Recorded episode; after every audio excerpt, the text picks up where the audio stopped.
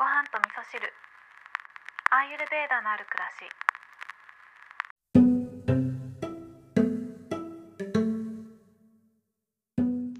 しこんにちは。アーユルベーダアドバイザーの土井京子です。今日は自分の個性を最大限に生かすために大切だと思ってる考え方のお話をしたいなというふうに思うんですけど、えー私がジョーティッシュのリーディングをさせていただいている中で思うことがあるんですけど、勉強熱心な方ほど自分に足りない部分を見つけるのがすごく上手で、足りないスキルを身につけるために様々なことを勉強しているなというふうに思います。まあこれは日本の教育が100点満点からの減点方式だっていうところの影響がね強いと思うんですけど確かにね新しいことを学ぶことで刺激を受けて毎日が生き生きするってことはすごく素敵ですし学び続けてる人っていうのはねとっても輝いてますよね。ただね、その学ぶってとこまではいいんですけど、学びが終わると、一段落すると、また足りないところに目を向けて、新しいことを学ぶ。そしてまた学びが終わり、足りないところを見つけて学ぶっていう学びのループにはまっている方がいらっしゃるなと思うんですね。で単純に学びが好きでね学び続けたいからやってるんですっていう人はすごくいいと思うんですけどその学びを何かに生かそうさ最終的には何かに形にしていこうって思ってる場合にはねこの学びのループっていうのは出口がなくて結構辛かったりしますよね。で私がいつもお伝えさせていただくことっていうのは自分の個性や強みを生かすことが大事ですよねって話をするんですね。でこれはどういうことかっていうと自分っていう貯蔵庫の中に今何があるのかっていうのをまず確認することでその素材を組み合わせて素材の持ち味を最大限に生かして作っていく自分を作っていくっていうことが唯一無二の自分を発揮していくことっていうふうにいうふうになるんじゃないかなっていうふうに思います。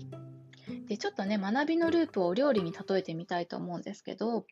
何を作るかっていうのは決まってないんだけれどもとりあえずいろいろなものがあれば何か作れるかもっていうふうに思って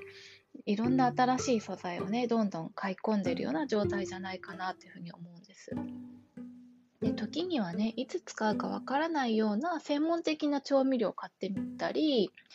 まあ好きな料理の傾向っていうのはね大体決まってるので似たような素材っていうのをいろいろ買い込んだりするっていうこともあるかもしれないですね。で大切なのは今あるもので今できる最高の料理を作るための応用力とか想像力クリエイティビティだと思うんですね。でこの応用力やクリエイティビティっていうのは毎日の積み重ねで、まあ、日々のね、まあ、筋トレのような感じで少しずつトレーニングして身についていくものなんじゃないかなっていうふうに実感をしてます。で毎日の中でね何かを組み合わせて変換していくっていうのはこれは消化力の一つとも言えるんですけど、まあ、アーユルベーダでもね消化力っていうのはすすごく大切で、まあ、このこの消化力の話は別でしていこうかなと思うんですけど貯蔵庫の中に入っているものっていうのは知識だけじゃなくて今まで構築してきた人間関係だったりあとは様々なスキルですね。書くこととか話すことのスキルだったり人によってはね絵を描いたりアートやファッションとかでね表現するスキルが得意な人もいるかもしれないんですけどね。でお金っていうのはどんどん減りますけど使ったらどんどん減っちゃうと思うんですけど